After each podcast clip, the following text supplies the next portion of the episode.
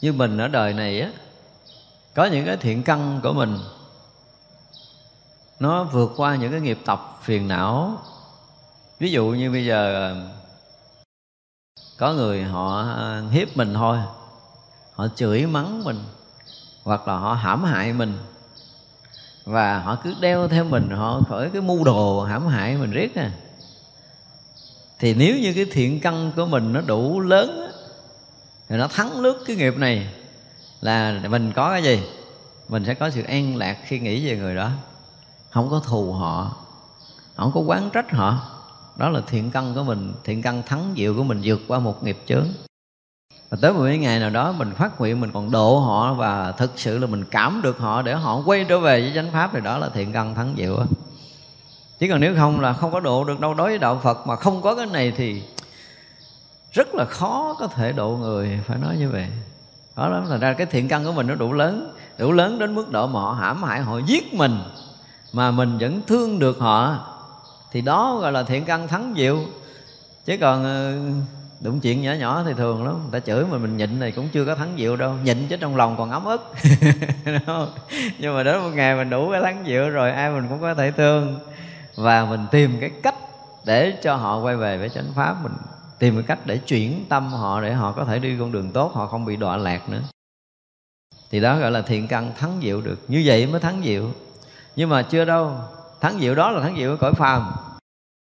Cái thiện căn họ đủ lớn là nó thắng lướt qua khỏi cõi dục, cõi sắc, cõi vô sắc để vượt qua hết tất cả nghiệp tập phiền não để chứng thành thánh quả. Thì thiện căn đó mới được gọi là thắng diệu.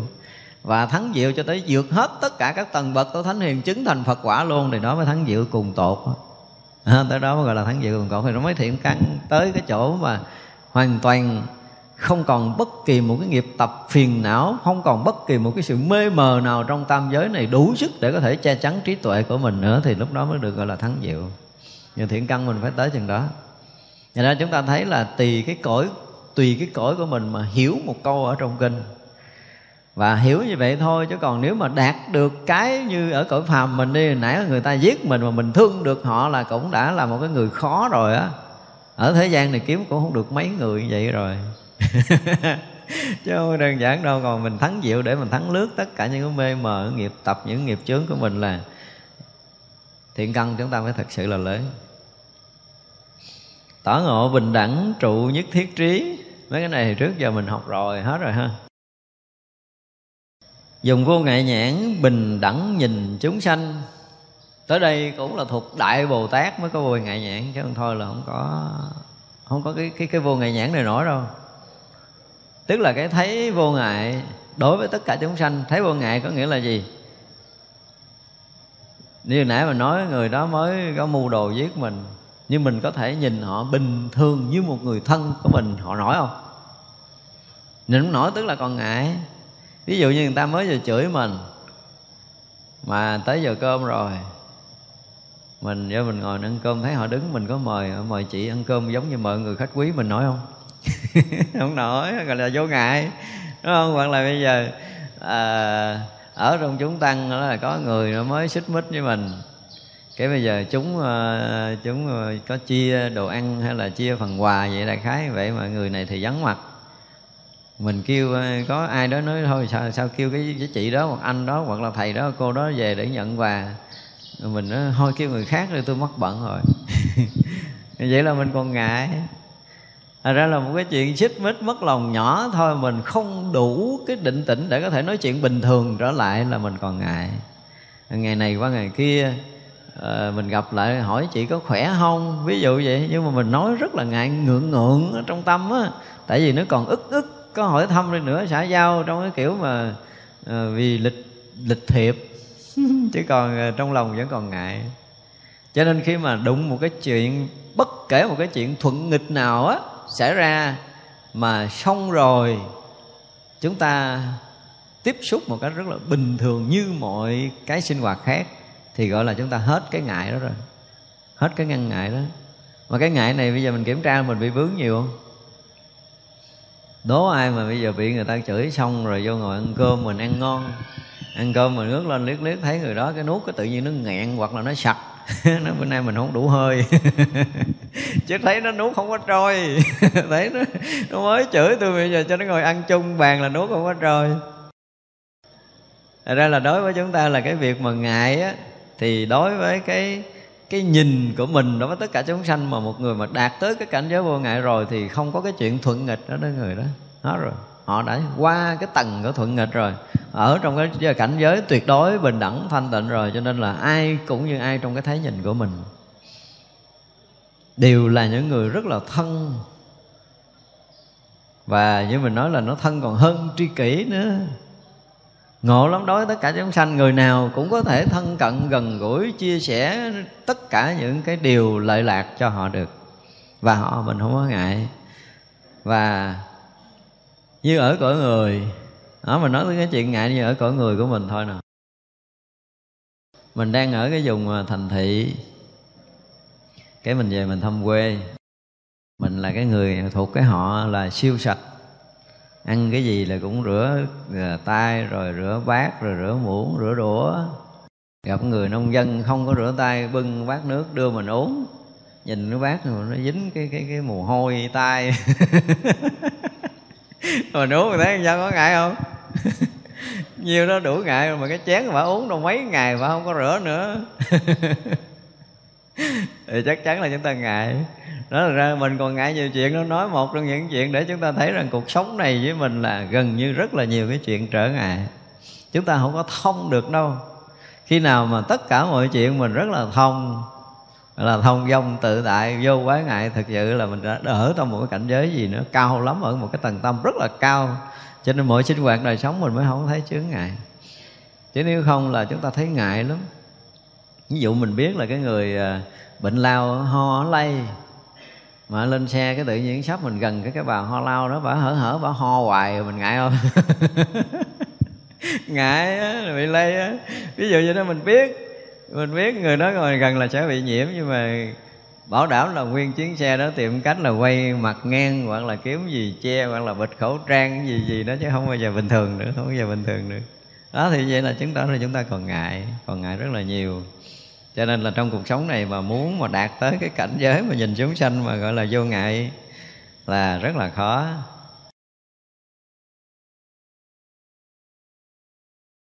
Dùng cái tướng hảo nghiêm thân không tìm vết. Tướng hảo là không phải là lựa mặc đồ đẹp rồi sửa soạn cho đẹp và tướng hảo nghiêm thân đâu. Đối với chư thánh là nói chuyện khác, cái tướng của chư thánh là không phải cái tướng này tướng là cái tướng của các vị là cái tướng pháp thân không tỳ vết chứ còn cái tướng phàm thân là thế nào cũng có tỳ vết à. Nhiều khi hồi còn nhỏ mình không có kiểm soát được rồi mình vẫn nói phạm một lời với ai đó thì xem như mình bị tỳ vết. À, mình à, bị người ta chọc mình nổi sân lên mình không có chửi không có đánh người ta nhưng mình có nghĩ xấu tới người ta thì tâm của mình đã tỳ vết. Mình mới thấy cái tỳ vết của mình bị thẹo. Bị thẹo, đúng không? Bây giờ chơi với người này à, bữa hổm chơi vả nói mình gì bây giờ ngồi lại cũng phải dè dặt, đợi bả nói gì đó rồi à, mình à, dè dặt đừng có bị đừng có bị phạm cái gì. Và càng giữ kỹ chừng nào thì càng bị tì vết chừng đó. Tôi thấy có những người phật tử mà xích mích nhau rồi vợ ngồi gần ăn cơm cả hai người ăn sượng sượng, biết cơm cơm của chùa nấu thì mềm lắm, nhưng mà hai người ăn thì bị nuốt cơm sượng không à. Nó không vô, ăn cơm nó không biết làm sao, chùa này nấu cơm không chín. Rồi mình cũng gặp mấy người vậy, nó cứ là nó bị cái gì nó sượng sượng sượng sượng, ngộ lắm. Mọi việc đều nó có một cái gì nó sượng sượng, nó ngại ngại chứ nó không có bao giờ được thì có nghĩa là tâm chúng ta bị tỳ vết chưa lành.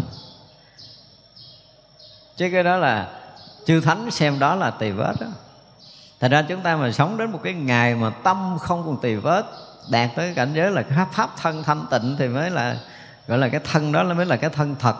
Đối với chư bồ tát nó dùng cái thân của ngài không phải là cái sắc thân giả này không có tính trong đó. Tính là cái sắc thân kia kìa. À, cái sắc thân mà đó mới gọi là không tỳ vết.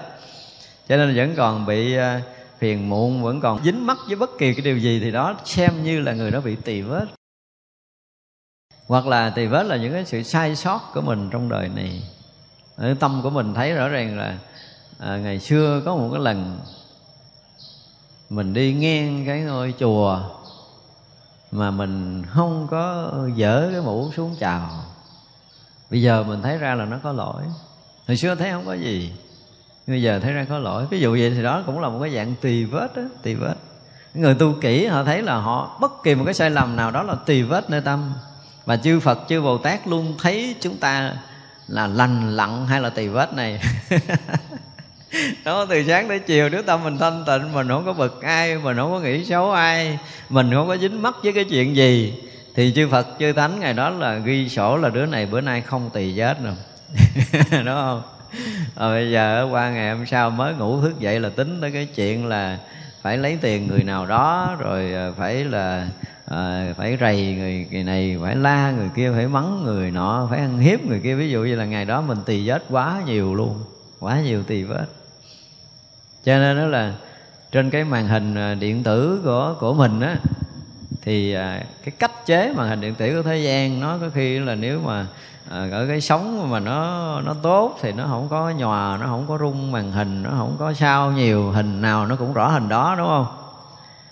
Còn cái màn tâm của chư Phật và chư Bồ Tát á, là chỉ cần một cái mãi may động đậy nơi tâm của mình thì nó hiện đủ tất bảy cái loại màu lên trên đó.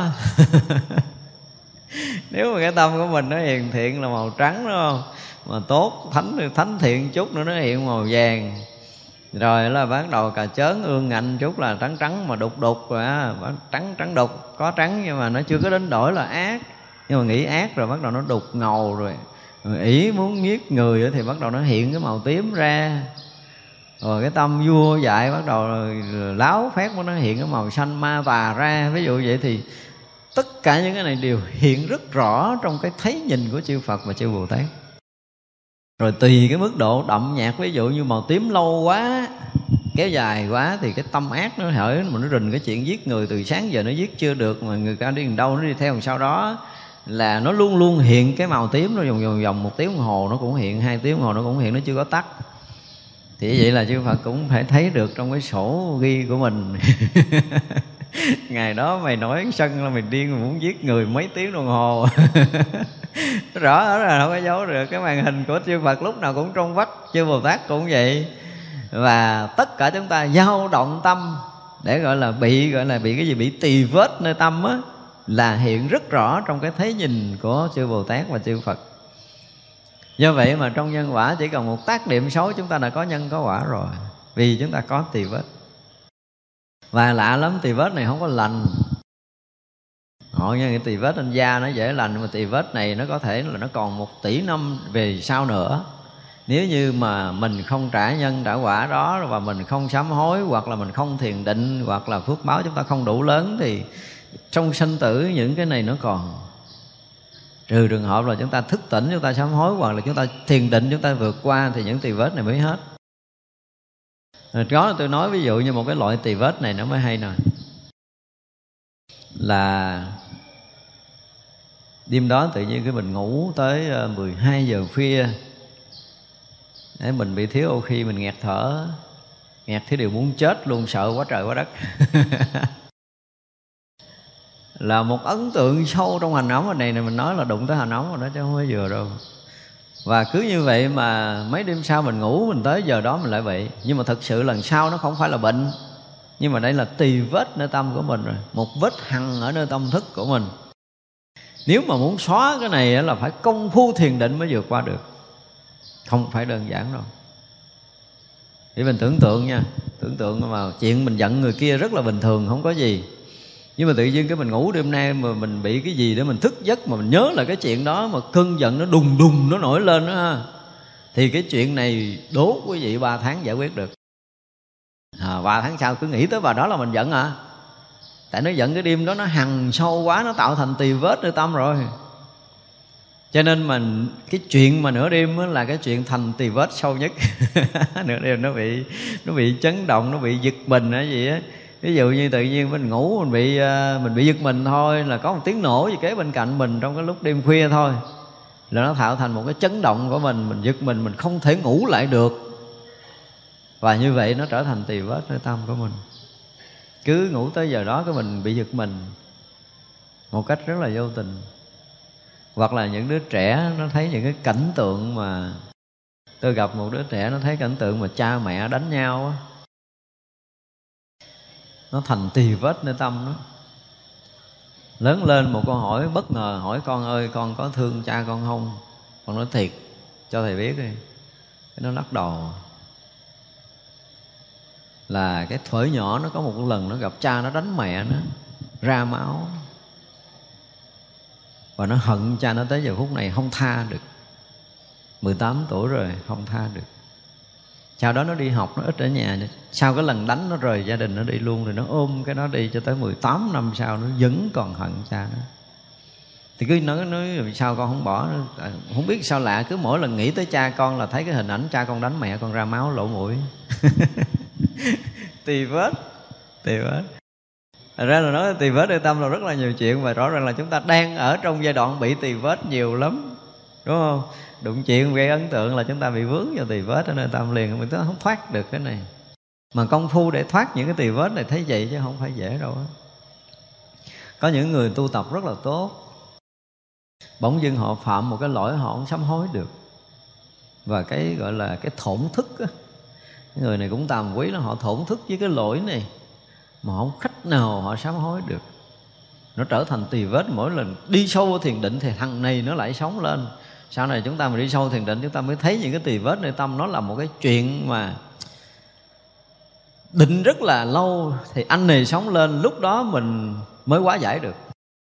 Lạ không? Chứ bình thường mình muốn buông, muốn bỏ, không bao giờ mình buông bỏ được cái dạng mà tỳ vết nơi tâm. Thấy vậy mà công phu khó lắm luôn á. Không phải dễ đâu, cứ nhớ là, đụng chuyện là nhớ, mà nhớ là một là giận, hai là thương, mà cái này nó cứ theo hoài. Tại ra nếu mà mình đi sâu vào trong thiền định mà cái này nó hiện lên thì thôi, ăn mừng đi ở trong thiền định nó hiện ra thì mới qua được cái cua đó, mới xóa được một cái tỳ vết ở nơi tâm. Thành ra tại sao những người tu tốt là họ họ không dính mắc cái chuyện bên ngoài, tại vì họ luôn ở trong định. Đụng chuyện là cái định này nó quá tán. Chính cái rỗng cái không của tâm mình nó tự quá tán với mọi vấn đề. Chứ còn bây giờ mà chúng ta chưa có cái lực định này thì mình thấy, mình tưởng như là mình không để ý nhưng mà đã dính rồi.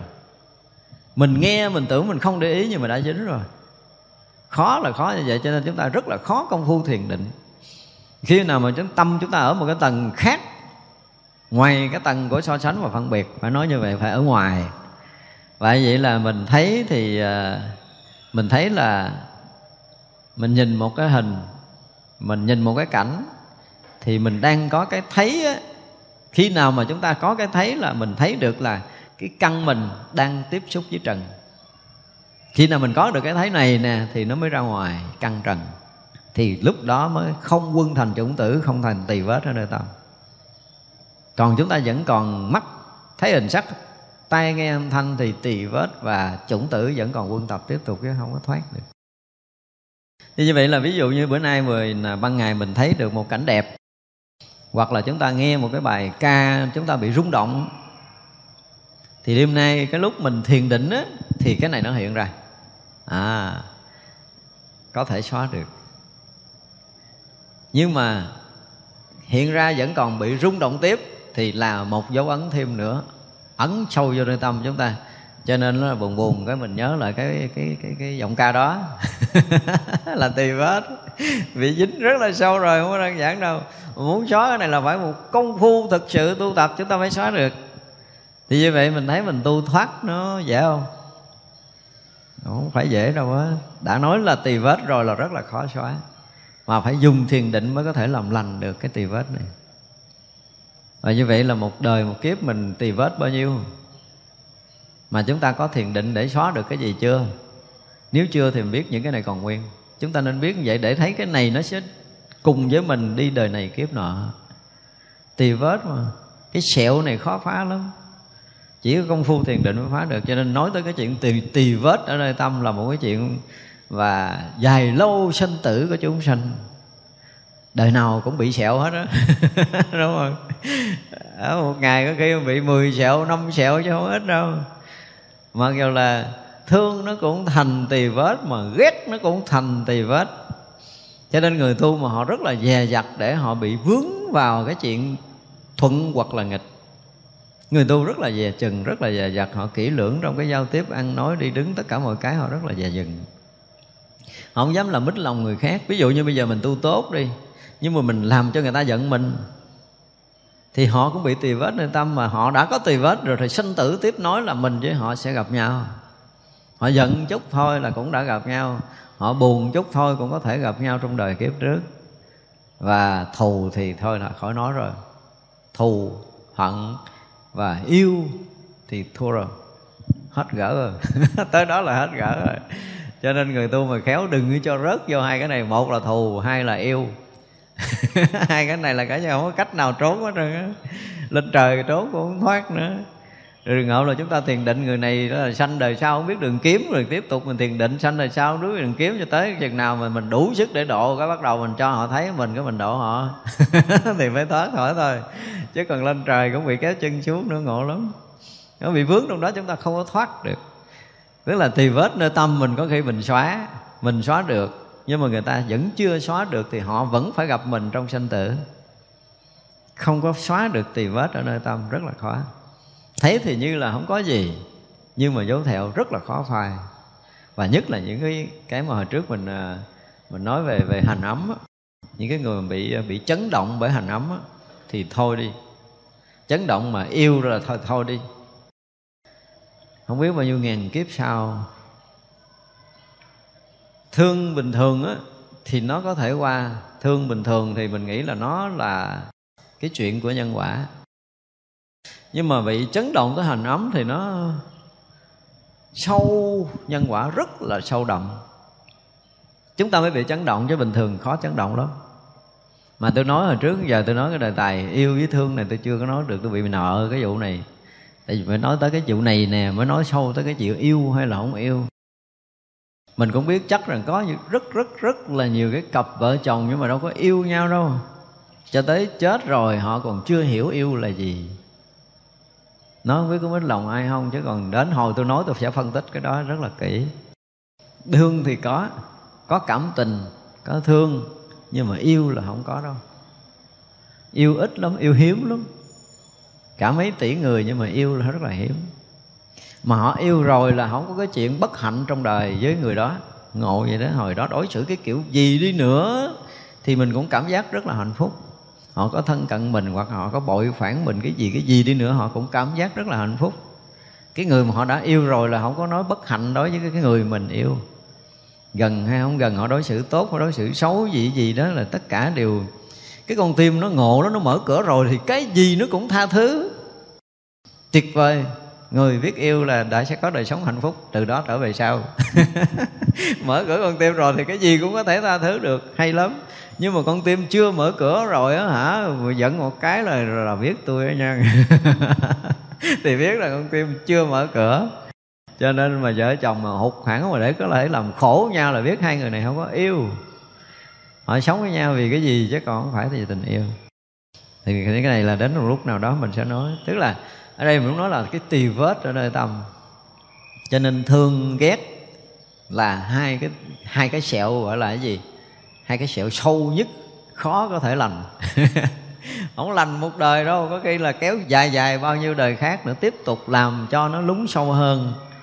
Thì đó là cái nguyên nhân mà cái sinh tử tiếp nối của chúng ta là do tâm chúng ta tỳ vết. Cho nên tu đến một cái ngày nào mà dùng cái tướng hảo trang nghiêm không tỳ vết để mà phật bồ tát kiếm mình vết sẹo còn không có, thì chúng ta phải nhập trong cái gì? Cái pháp thân thanh tịnh. Thì lô gia na thì mới hết, thì hết được. Chứ còn ở cái tâm mà gọi là xài cái dụng tâm mà chúng ta chưa đủ sức để nhập vào cái ờ, bổn tâm thì khó có thể tránh khỏi trì vết. Và chính những cái tỳ vết này nó sẽ làm chúng ta, khi mà chúng ta có sẹo rồi thì không có đau nhiều thì cũng đau ít. Đúng không? Khi chúng ta giận một người thì chúng ta rất là khó chịu, rất là bực bội. Nghĩ tới người đó là tự nhiên cái lòng mình nó không có thấy thoải mái, không có tự nhiên. Ngồi nói chuyện không tự nhiên, ngồi ăn chung không tự nhiên, ngồi chung, học chung, tu chung gì cũng không có tự nhiên hết á. Và điều này mình thấy rất là rõ ràng. Nghĩ tới người đó trong lòng mình nó quất quất, mà thấy người đó tự nhiên nuốt không trôi, nó cứ bị trì vết rồi mà mình không biết cách để mình xóa cái sẹo này á, là kiếp sau không phải dừng ngang đây đâu á. Không phải là ngồi thấy mặt khó chịu đâu. Mà kiếm mày đâm cho mày chết. Chứ không còn khó chịu nữa. Kiếm mày phải hại cho tới chừng nào chết mới thôi. Chứ không có chuyện khó chịu nữa. Thật ra cái chuyện mà tỳ vết nơi tâm là một trong những cái mà tất cả chúng ta phải đủ cái tỉnh táo để thấy nó. Chứ mình tu mình không thấy cái này là kẹt cái dướng mắt ở hai chiều thuận nghịch đều là tỳ vết ở nơi tâm. Và như vậy thì đòi hỏi chúng ta phải tu giỏi để mình có thể gọi là cái gì? Tiến đạo ờ, theo kiểu mà ngài quy sơn dạy là dạy là gì? Tấn đạo nghiêm thân. Phải gìn giữ cái thân thật sự trang nghiêm và thanh tịnh tâm không được động đậy để có thể là à, hướng ngoại dướng mắt với những cái duyên cảnh bên ngoài bên trong thì không theo đuổi những cái vọng thức, bên ngoài thì không dính duyên cảnh, thì mới hy vọng là giữ được tâm không tì vết, chứ nếu không là khó lắm. Lời nói đạt tới sự tịnh diệu cũng khó nữa. Bồ Tát cứ hồi hướng những cái chuyện mình thấy mình tu chết luôn Lời nói mà đạt tới tịnh diệu là khó lắm luôn á. Bây giờ mình nói gì nó không Nó chưa chắc là đã tịnh, Mặc dù nói Phật Pháp thì chưa chắc đã tịnh. Tại sao? Đang nói rất là đúng chân lý mà chưa chắc đã tịnh. Nên đây là cái chỗ mà tất cả những người nói Phật Pháp phải biết được. Mình nói bằng cái tâm gì? Ngôn ngữ gì? Ngôn ngữ này xuất phát từ tâm nào? Tâm mình tịnh tới đâu? Đương nhiên là đọc kinh, mình tưởng là mình tịnh chứ không có tịnh đâu.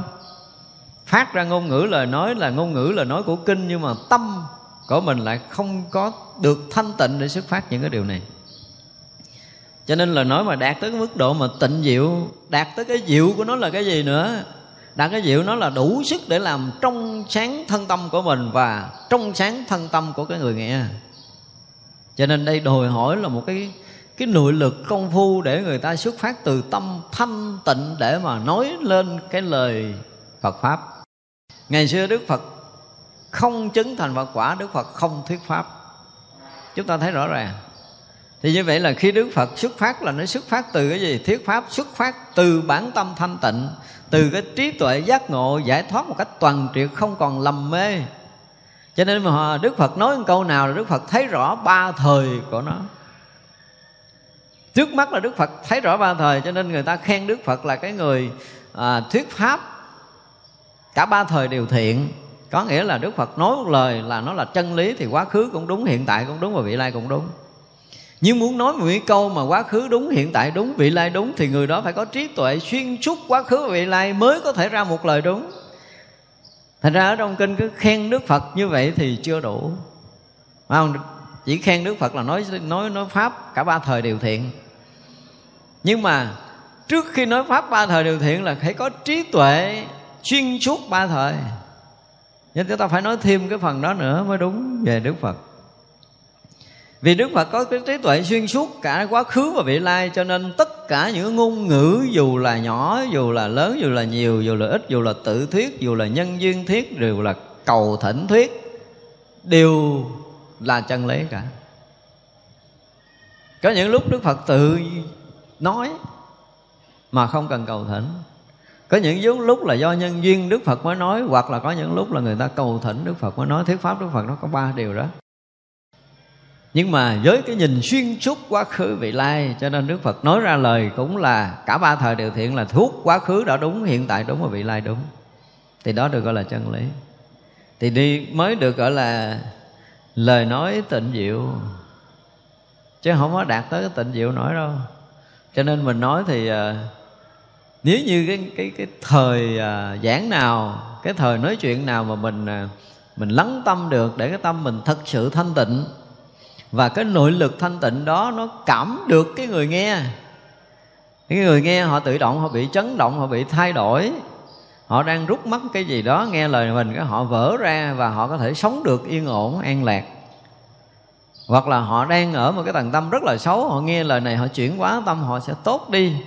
Thì người này đang ở cái chỗ tịnh diệu để nói rồi. Ở chỗ thanh tịnh, nó đạt tới cái chỗ vi diệu là chuyển hóa được cái người nghe thành ra là muốn mà nói một cái lời mà đạt tới mức tịnh diệu thì cũng phải rất là khó, chứ không phải là dễ. Công phu dày lắm. Đây là dùng cái từ công đức viên mãn, ở trên này cũng có nói rồi, công đức viên mãn. Tức là bồ tát muốn mình đạt tới công đức viên mãn là gì? Là thành phật. Chứ không có vị bồ tát nào muốn mình được cái gì à, giữa đường hết muốn mình đạt tới công đức viên mãn. Tức là đức phật gọi là một bậc lưỡng túc tôn phước đức và trí huệ tròn đầy viên mãn thì tới chừng đó là được thành phật các căn đều phục. Các căn là mắt tay mũi, lưỡi, thân của mình, ý của mình đều phục. Nó không có phóng tâm tạp loạn được. Mình nhìn là nhìn vậy thôi. Và không phải là, không có cái nhu cầu, những gì hiện ra trước mắt thấy, chứ không phải là muốn nhìn để thấy cái gì, để có thể thương, để có thể ghét, để có thể dính mắt trong cái thấy của mình và trong cái nghe cũng vậy. Và lục căn ở đây nó khác với là lục căn điều phục không có nghĩa là mình bịt mắt không cho thấy, bịt tai không cho nghe. Không phải như vậy, điều phục từ ở nơi tâm của mình chứ không phải điều phục lục căn. Tâm của mình ở cái chỗ là không dính mắt duyên trần. Cho nên mắt có thấy sắc thì duyên trần nó hiện vậy thôi chứ không bao giờ dính lại được. Chứ không cần phải nhắm mắt. Không cần phải bịt tai nhưng mà do tâm của mình nó đã thanh tịnh rồi. Tâm thanh tịnh rồi đó duyên trần không còn bị dướng nữa. Tâm lành đầy đủ. Nghe dễ không? Tâm lành đầy đủ. Mình giờ mình cái tự tin mình là tâm lành mình đầy đủ không? Tu bao nhiêu lâu đó giờ dám mình tôi, tôi bây giờ tôi bảo đảm là tâm tôi nó lành rồi. Đối với mọi duyên tâm tôi nó đều lành. Chắc chưa? Người ta chửi mình ngày thì có thể là lành rồi cũng tối nay cũng sám hối cho họ xin chư Phật, chư tổ cũng tha thứ người này, tại người này không hiểu con, họ chửi con. Cái ngày mai họ chửi mình tiếp. Chửi mình tiếp mình cũng gắng sám hối được ba ngày tới ngày thứ tư Phật ơi, con chịu hết nổi. Xin cho con nghỉ tu 5 phút thì con phải chặn đứa này để thôi nó làm ác. Không lành nữa rồi, tới ngày thứ tư là hết lành rồi. Cho nên là muốn giữ được cái tâm mà lành, tức là cái tâm hiền thiện á, trong mọi cái giao tiếp là rất là khó khăn với cái người thuận đó thì dễ, ví dụ như mình là cái người à, có tiền đi, mình đi à, từ thiện thôi á, mà chưa chắc hết một cái đợt từ thiện, cái tâm mình nó lành nữa. Kỳ lắm, mình đi vô đi làm từ thiện rồi biết không? Cái mình đi mình phát à, quà, mình cũng đi lội sâu trong rừng lội trên qua cái chỗ à, khó khăn này nọ đi sâu thiệt là sâu vô vùng quê mình thương họ mình cũng đi tới mình phát tận tay họ mới đưa họ cái họ đi lần lần vòng vòng họ cắt cái quay lại họ nhận cái thứ hai mình phát nguyện nó thôi đừng có nhận nữa này nữa nó tôi chưa có rồi đứng cãi mình hồi cái mình nổi khùng lên hết thiện ờ, cái chuyện này dễ gặp lắm cho nên mình muốn giữ được cái tâm hiền thiện trong cái thuận cái nghịch nó cũng có lắm. Nghe cả cái chuyện mình làm từ thiện nhiều khi mình cũng nổi điên lên chứ mình cũng không giữ bình tĩnh nữa thì đấy là những cái chuyện mà để chúng ta thấy là muốn giữ tâm lành là khó lắm cho nên là bảo toàn được cái tâm chúng ta ở cái mức độ hiền thiện là chúng ta gần như là chứng thánh rồi. Thánh mới có thiện tâm. Ở đó như phàm có thiện tâm nhưng mà không có bảo toàn. Có lúc thì thiện, có lúc thì không thiện, nhưng mà thánh thì phải gìn giữ được thiện tâm lâu bền được. Thành ra là muốn mà gọi là cái gì đó, giữ được cái tâm tâm lành đầy đủ trong mọi cái thi vi hành động của mình, mọi cái suy nghĩ nhỏ của mình có những cái chuyện mà phải nói là rất là trái ý, rất là nghịch lòng nhưng mình phải nghĩ theo cái chiều hiền thiện để có thể cải hóa được cái đối phương, đối thủ mà đang hơn thua, đang hãm hại mình. Thì đó là một điều rất là khó. Và cái này thì, tại vì bồ tát hồi hướng có nghĩa là bồ tát tới đây rồi, muốn cho mình gìn giữ được cái này. Vì giữ được cái tâm lành đầy đủ thì người đó mới gọi là đầy đủ thiện căn. Chứ còn nếu không là thiện căn chúng ta bị khiếm khuyết có cái chuyện chỉ cần một chút bất mãn thôi là chúng ta bị khiếm khuyết. Ví dụ lâu nay chúng ta đã từng à, đi chùa, chúng ta rất là yêu quý cái ngôi tam bảo này. Thì bữa nay không biết cái chuyện gì, cái mình đi, mình thấy cái chuyện gì nó đại khái nó không có gợi ý mình. Liền khi ấy mình có cái sự bất mãn. Ví dụ như bây giờ có một vị phật tử nào đang hộ một cái vị thầy thương quý vô cùng luôn. Cái gì cũng lo cho thầy hết. Có bao nhiêu tiền, bao nhiêu của, có cái gì quý là lo cho xây chùa, làm tất cả mọi việc. Nhưng mà tự dưng có một bữa mình nhìn thấy ông thầy, ông sai phạm cái gì đó, cái mình bất mãn. Bất mãn mình không ủng hộ chùa nữa. Thì vậy là mình nghĩ là gì? Tại vì lâu nay là tôi ủng hộ chùa là vì chánh pháp nhưng mà bây giờ ông sai không đúng chánh pháp tôi ủng hộ nữa là tôi cũng đúng chứ tôi cũng đâu có sai đâu. Đúng không? Đúng cái đâu có sai nhưng mà phải coi lại là gì? À, là thiện căn chúng ta bị khiếm khuyết. Thay vì bây giờ mình đã từng ủng hộ ông thầy tức là mình với ông thầy là người rất là thân chuyện gì cũng có thể nói được. Thì tại sao mình không góp ý để cho ông thầy tốt?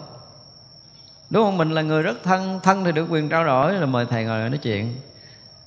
Con rất là thương thầy và con muốn thầy tốt hơn để thầy có thể gìn giữ ngôi tam bảo, thì thầy đừng có làm cái này nữa. Thì đó là cách của người ủng hộ tam bảo. Vì có sự sơ suất là mình cần phải làm cho nó lành lặn để tam bảo được tốt.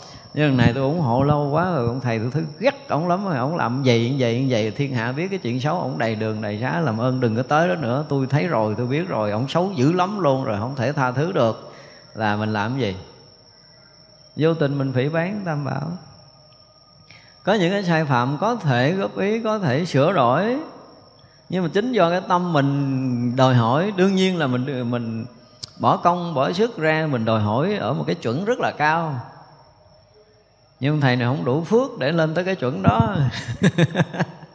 Rồi cái đi ngược lại, mình nói xấu. Mà nói xấu là thua hết rồi, bao nhiêu năm mà công sức của mình đổ sông, đổ biển. Đã thân gần gần gũi thì mình có thể làm cho cái người thân của mình được tốt hơn đúng không? Mình, mục đích là mình ủng hộ, mình hộ trì tam bảo thì chư tăng có một cái gì mà sơ sức thì mình muốn cho chư tăng được sao? Được trọn vẹn, được trọn lành, được tốt hơn. Thì mình hiểu biết đúng là mình phải giúp cho cái vị đó thấy đúng và họ sẽ làm đúng để họ được tiến bộ. Thì đó mới là cái cách của một người hộ pháp. Chứ còn cái cách kia tôi gặp nhiều. Còn cái cách hộ pháp thì chưa có gặp mấy người. Cái đó hiếm lắm. Và hả? Ví dụ nha tôi có, có gặp một cái người phật tử phải rồi dùng cái từ là cũng hơi hiếm hoi trong đời này cụ đó chắc nay mất rồi. Là khi biết chư tăng sai phạm á bả vô chùa bả sống với ông thầy luôn.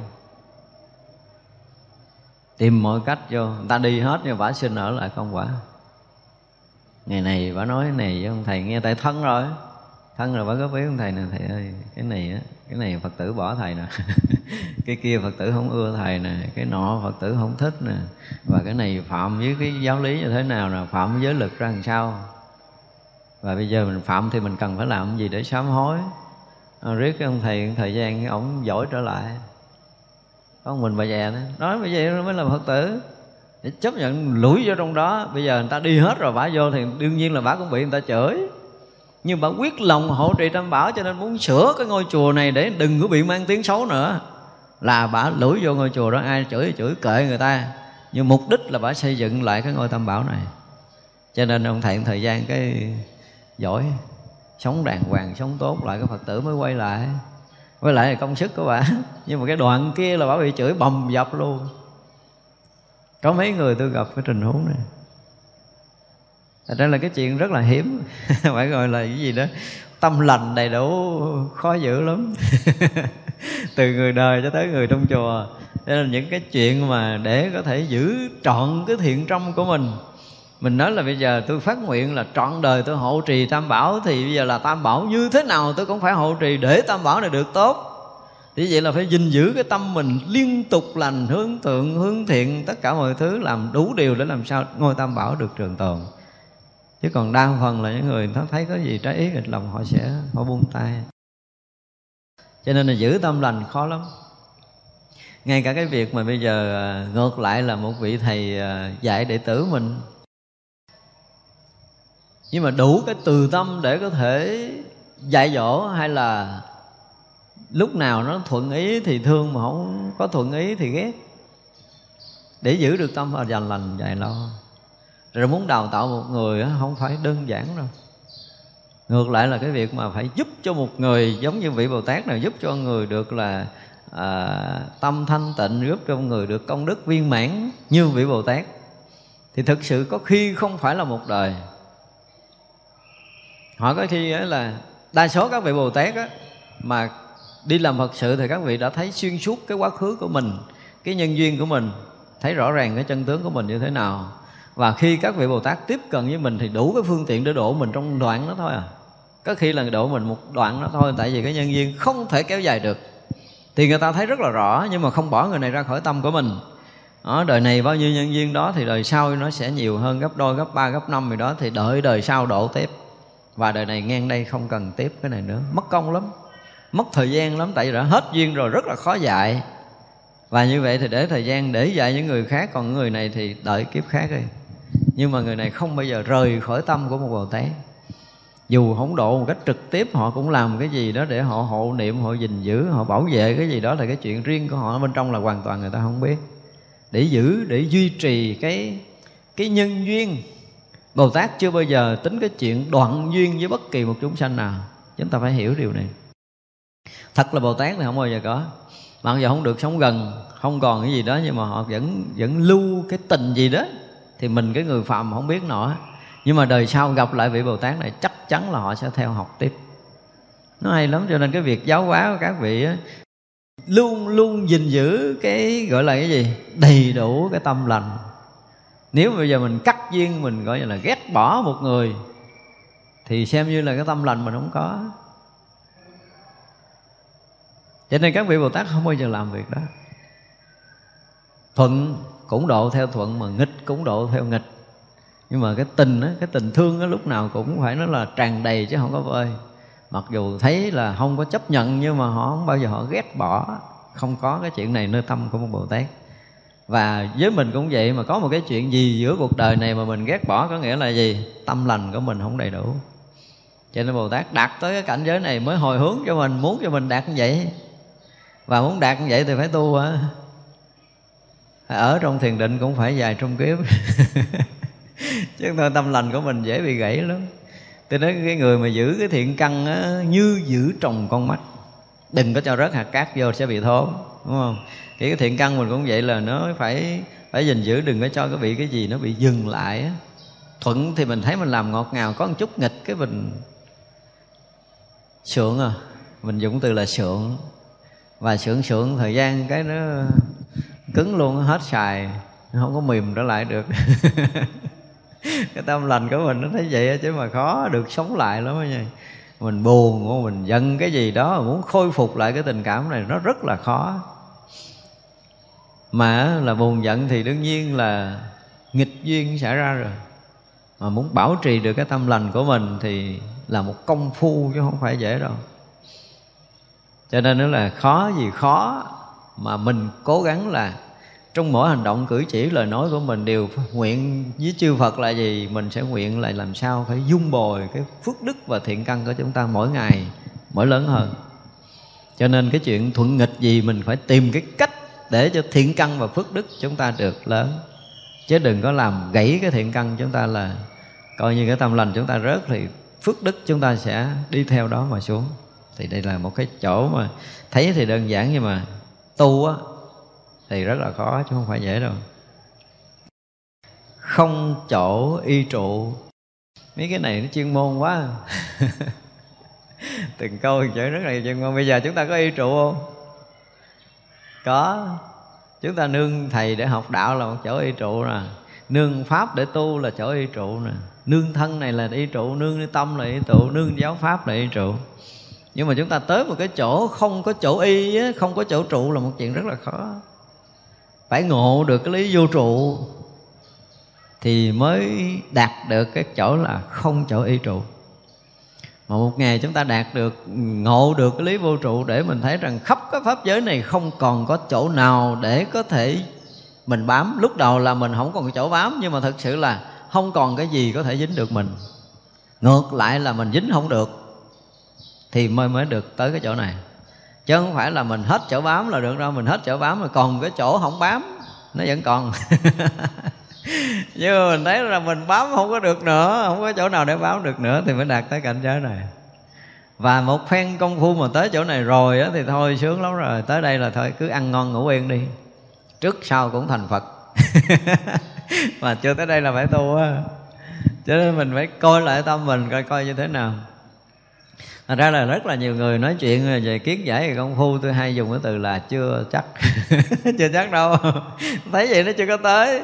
Cái người thấy tới cái chỗ mà không có cái gì dính mình Và mình không thể dính được cái gì.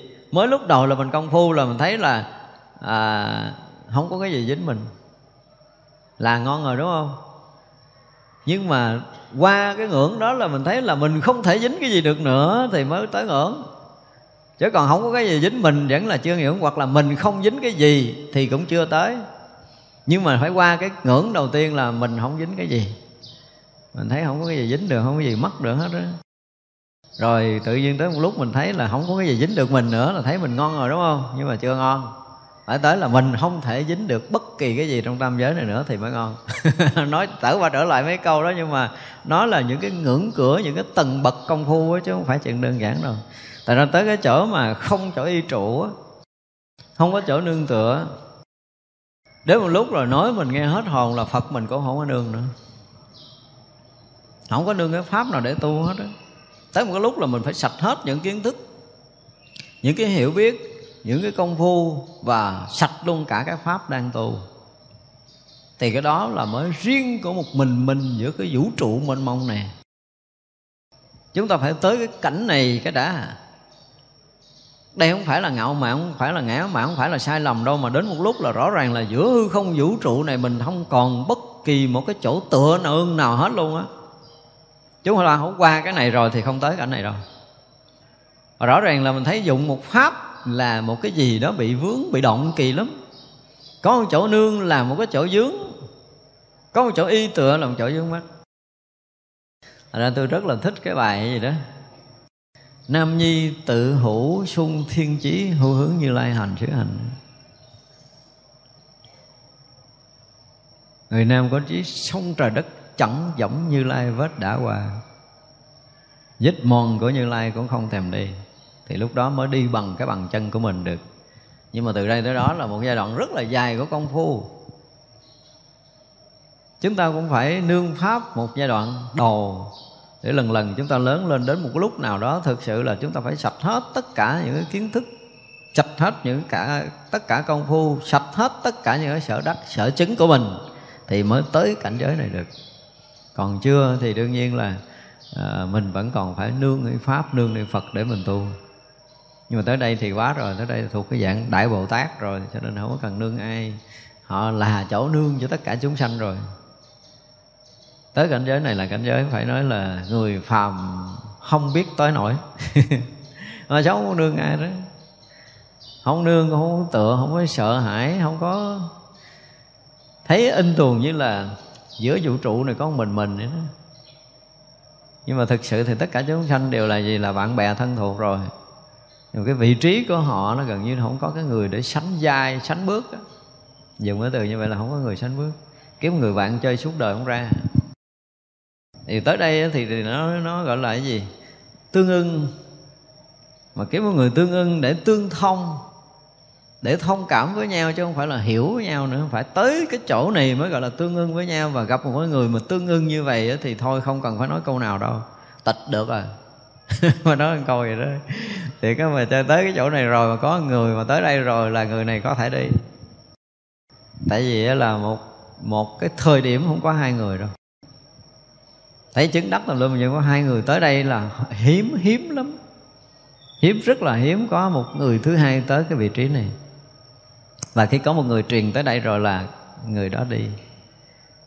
Không có trụ lâu. Thì các vị bồ tát biết rõ cái việc mình làm mà, tức là có người thay thế rồi. Tới đây mới có đủ cái dụng lực để có thể thay thế mà giáo hóa chúng sanh, còn chưa tới đây không có lực đâu có nói gì nói cũng là cái chuyện bề ngoài. Còn chiều sâu công phu để chứng đắc thì chỉ có những người tới đây mới đủ sức mà khai thị người khác và giúp người khác sáng đạo được. Giống ngày hương nghiêm trí nhàn ngài nói là sao? Ngày xưa ta nghèo, không có đất cắm dùi. Bây giờ ta nghèo cũng không có dùi để cắm luôn. Nghèo cái đó. Thì đó mới là cái người mà không có chỗ y ở tới đó mới được, thì mới giúp người.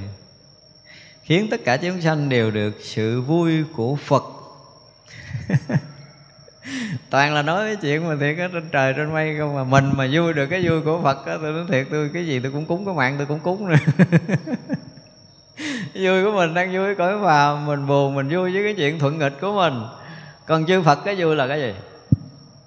Chúng ta còn chưa biết đức phật vui cái gì luôn nữa, đừng nói mình vui như cái vui của phật. Bồ tát thì biết cái vui của phật là cái gì, cho mình sao mình biết? Cái vui của phật là trong pháp giới mười phương này có người chứng thành phật. Được mình giáo hóa nó thành phật. Chứ đức phật đã vui đã an trú trong cảnh giới vui của mình rồi. Nhưng mà cái vui của phật là trong pháp giới này có một đứa đệ tử tao chứng thành phật quả. Đó mới là niềm vui của phật. Cho nên bây giờ muốn làm món quà cho ngon lành để tặng phật là mình phải chứng thành phật quả đi. Lúc đó là đức phật sẽ vui. Chứ chứ còn không phải là đức phật an trú trong cái cảnh giới an lạc thanh tịnh là vui. Không có đức phật không có vui như vậy cái đó là cái mà không có cần phải nói là đức phật đã sở hữu ngay khi mà đã nhập trong định đó rồi. Ngay cái phút giây đã chứng thành đạo quả vô thượng chánh đẳng chánh giác là an trú trong cái cảnh giới đại lạc đó rồi. Thì đó không còn là vui thế gian, không phải là vui bình thường. Nhưng mà tại vì á, một người giác ngộ á như là trước giờ mình nói là khi mà họ giác ngộ hả, là họ thấy gần như tất cả những cái sự mờ tối từ xưa tới bây giờ nó tự động nó biến mất, nó tuôn đổ. Những cái gánh nặng tự động biến mất, nó tuôn đổ. Mình tưởng tượng mình đang gánh trên vai mình, hai bên vai, hai cái gánh rất là nặng, bây giờ buông xuống. Và mình nhẹ tưng, mình có thể bay lên trên núi, mình đứng được thì đức phật sau khi giác ngộ rồi á, thì thấy là tất cả những cái cù cặn nghiệp tập sanh tử những cái vướng mắc ở trong trần gian này là gần như không còn nữa chứng được lộ tận thông là tất cả những cái đó không còn và không thể nào sinh tử lại được nữa. Hết đường để sinh tử trở lại trong tam giới này luôn. Thì như vậy là Ngài nhìn thấy vô vô số chúng sanh đã lặn hụp trong sanh tử Khổ đau triền miên tự nhiên cái lòng từ phát khởi sau khi chứng đạo là lòng từ phát khởi. Và ngài sống trong cái từ tâm này mà đi cứu độ khắp pháp giới chúng sanh. Cho nên chúng sanh được giác ngộ là cái gì? Là thỏa được cái nguyện của mình đối với một người. Khi nào mà tất cả chúng sanh thành phật thì mới được gọi là thỏa cái nguyện của chư phật. Thực đó là cái vui lớn đó giống như bây giờ là tới uh, hết cái mùa hạ thì uh, cái ngạn cư kiết hạ có tên là gì? Ngài phật hoan hỷ. Ngày Phật quan hỷ là gì sao? Là tại vì hồi xưa thì Phật quan hỷ chứ giờ không biết Phật có quan hỷ không rồi nha. tại vì chưa sau mùa ăn cơ kết hạ nhiều vị chứng thánh lắm. Mùa ăn cơ kết hạ là gần như chúng tăng ờ, cái mùa nào năm bảy chục vị, trăm vị đều chứng thánh hết à chứ không phải là qua ba cái tháng ăn cư kiết hạ là giống như mình bây giờ thì mình nói là qua ba tháng ăn cư kiết hạ thì chưa tăng thúc liễm thân tâm mình trao dồi giới đức rồi phát triển cái đạo hạnh của mình thì trong ba tháng đó là không có đi đâu, không có làm việc bên ngoài thì tâm được thanh tịnh thì chư Phật cũng hoan hỷ. Nhưng mà cái thanh tịnh của mình chưa đủ để Phật quan hỷ đâu. Chừng nào mình chứng thánh, Phật mới thực sự quan hỷ. Cho nên từ ngàn xưa có một câu là cái mùa ăn cư kiết hạ là gì? Cái ngày ngày ăn cư là gì? Ngày Phật quan hỷ. Phật quan hỷ là gì? Trong chúng tăng chứng thánh nhiều lắm. Trong suốt ba tháng ăn cư kiết hạ là rất là nhiều vị tăng, vị ni chứng thánh và phật tử được chứng thánh. Tại vì ở trong kinh cũng nói là tới hồi mà chứng thánh được mới tin được cái tâm của mình, là không bị ô nhiễm, không bị dướng mắt trở lại trần lao nữa. Chính bản thân người đó cũng tin được là mình không bị nhiễm ở trong tam giới này nữa. Tức là đã chứng được lậu tận rồi. Thì tới đó thì phật mới thực sự là quan hỷ. Còn chưa tới đó phật không quan hỷ đâu. Cho nên mình gắng mình tu để phật quan hỷ đi. Đúng không?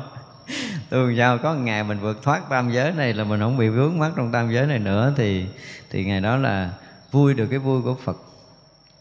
Thực sự là khi mình mới chứng thánh thì chưa có đủ cái trình độ để thấy cái vui của phật đâu. Mình tu tới một cái ngày nào đó, cỡ như cái vị bồ tát à, các vị đại bồ tát này nè, thì ở trong cái cảnh giới của chư phật mới thấy được cái vui thực sự của phật. Chư phật một ngày à, nói một ngày thì nó dài lắm trong một cái cái sát na niệm thôi á là Đức Phật đã thấy hàng hà sa số đệ tử của mình được chuyển hóa, được thăng qua thì đó cũng là cái niềm vui á, niềm vui của Đức Phật. Tại vì mình được chuyển hóa là mình thoát khổ. Cái niềm vui của Đức Phật là chúng sanh được thoát khổ. Còn mình chưa thoát khổ Đức Phật vẫn còn nặng nề với mình lắm, còn cực chưa có thoát khỏi cái lầm mê, đau khổ thì Đức Phật vẫn còn phải có trách nhiệm với mình, vẫn còn phải lau nhọc để lo lắng, dạy dỗ mình, nâng bước mình, chuyển hóa mình để cái một ngày mình hoàn toàn thoát khỏi cái lầm mê, đau khổ. Thì lúc đó Đức Phật mới yên lòng cho một người. Lúc đó mới yên. Một vị Bồ Tát cũng vậy. Thành ra cái số đệ tử của cái chỗ Phật là mình cũng như là tất cả các vị ở khắp thập phương thế giới này mà chưa được giác ngộ thì lúc đó là Đức Phật còn phải lo chứ bồ tát còn phải lo. Cho nên đức phật không có hoan hỷ, vui phải được, phải hiến được cái vui của phật là khi mà mình thành phật rồi thì mình mới hiểu cảnh giới chư phật như thế nào, thì đó là cái niềm vui của chư phật. Chúng ta mới, gọi là cái gì? Mới đồng cảm với cảnh giới vui của phật. Còn không là chúng ta không có được. Trụ ở chỗ phật an trụ. Bồ tát này hồi hướng đúng là bồ tát thiệt á. hồi hướng cho tới mình trụ được cái chỗ an trụ của phật á, tức là bồ tát muốn mình trụ được tới cái chỗ an trụ của phật chứ các vị bồ tát không muốn mình trụ chỗ khác. Cho nên bây giờ mình đang trụ chúng sanh là đang chưa có thực hiện được cái lời của bồ tát muốn.